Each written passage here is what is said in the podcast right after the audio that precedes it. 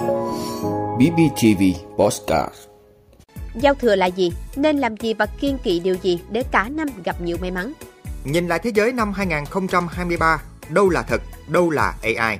Đó là những thông tin sẽ có trong 5 phút tối nay ngày 9 tháng 2 của podcast BBTV. Mời quý vị cùng theo dõi. Giao thừa là gì? Nên làm gì và kiên kỵ điều gì để cả năm gặp nhiều may mắn?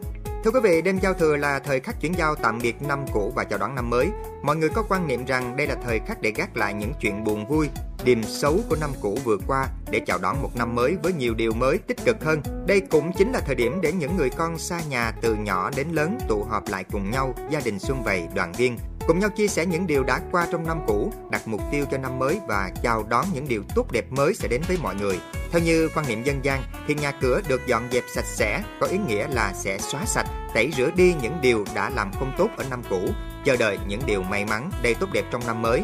Hãy lưu ý đến trong 3 ngày Tết chính mùng 1, mùng 2, mùng 3 sẽ không được dùng chổi để quét nhà vì quan niệm là sẽ quét đi hết tài lộc và may mắn của năm mới. Việc sắm các chậu cây chưng Tết như hoa mai, hoa đào, cây quất có ý nghĩa sẽ mang đến phúc khí, an lành chào đón năm mới. Bên cạnh đó thì các loại cây này đều mang ý nghĩa là rực rỡ, rước được nhiều tài lộc về nhà. Đồ dùng cá nhân trong nhà nếu có hư hỏng hoặc sức mẻ thì bạn nên sửa chữa hoặc bỏ đi, thay mới trước khi bước qua năm mới để có thể nhận được sự may mắn một cách trọn vẹn nhất. Để nhận được nhiều may mắn và tài lộc thì trước và sau giao thừa thì bạn cần tránh những cãi vã, sự cây gỗ hoặc mắng đánh trẻ nhỏ vì những lời la mắng này sẽ làm tổn thương gây bất đồng trong gia đình và sẽ đuổi đi tài lộc, đem đến vận đen cho gia đình. Phong tục truyền thống không thể thiếu ở mọi gia đình chính là cúng giao thừa.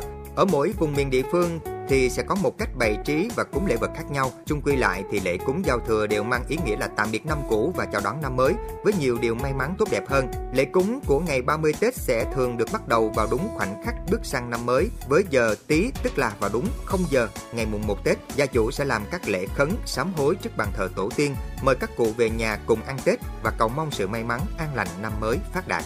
Theo như quan niệm phong thủy thì vào thời khắc chào đón năm mới thì gia chủ nên mở tất cả các cửa trong nhà, từ cửa sổ cho đến cửa chính để xua đuổi đi những điều không may mắn trong năm cũ ra khỏi nhà và đón nhận những mới tốt lành vào nhà. Bữa cơm tất niên sẽ có sự tham gia của tất cả các thành viên trong nhà. Mọi người sẽ phải dâng cơm cúng mời tổ tiên ông bà về dùng cơm trong 3 ngày Tết chính. Xuất hành khỏi nhà theo một hướng và đúng thời gian là một việc làm được nhiều người thực hiện trong đêm 30 với mong muốn nhận được nhiều may mắn trong đêm giao thừa. Người phương Đông thường có quan niệm rằng việc lựa chọn đúng hướng và giờ xuất hành sẽ khiến cho công việc làm ăn trong năm mới thuận lợi, may mắn và sức khỏe được như mong muốn. Vì vậy, thường sau khi cúng giao thừa, mọi người thường sẽ coi giờ hợp phong thủy và bắt đầu xuất hành để cầu may cho bản thân và gia đình trong năm mới. Sông đất là một trong những tục lệ đã có từ rất lâu và không thể thiếu trong đêm giao thừa của người dân Việt Nam. Người sông đất sẽ là người đầu tiên đến gia đình chúc Tết, có thể là ngẫu nhiên hoặc được gia chủ lựa chọn trước hợp tuổi, hợp mệnh với gia chủ. Hầu hết thì các gia đình đều rất coi trọng việc này vì họ tin rằng người đầu tiên nếu như hợp tuổi sẽ mang đến nhiều may mắn tài lộc cho năm mới. Các cụ đã có câu đầu năm mua muối, cuối năm mua vôi. Đây là một tục lệ truyền thống đã có từ rất lâu, vẫn duy trì cho đến thời điểm hiện tại. Muối có ý nghĩa là xua đuổi tà ma, điềm rủi và gắn kết tình cảm gia đình, con cái mạnh khỏe, hòa thuận. Vào đêm giao thừa, trong thời khắc chờ đợi đón năm mới, mọi người thường sẽ mặc quần áo có màu sáng, tốt nhất là màu đỏ, biểu tượng của sự may mắn, tốt lành, tài lộc. Và thời khắc khi bước vào những giây đầu tiên của năm mới, mọi người thường sẽ dành cho nhau những lời chúc ý nghĩa nhất với mong muốn một năm mới hòa thuận, hạnh phúc, nhiều may mắn và thành công.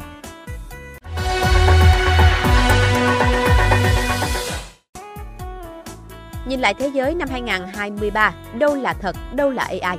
Thưa quý vị, trong thời đại mà chiếc điện thoại thông minh trở nên quá quen thuộc, người sử dụng đã vô tình trở thành nạn nhân của việc thao túng hình ảnh. Động tác lướt điện thoại nhanh và liên tục khiến họ dễ dàng bị những hình ảnh do AI tạo ra đánh lừa. Tuy nhiên, hình ảnh do AI tạo ra không phải là không có tì vết.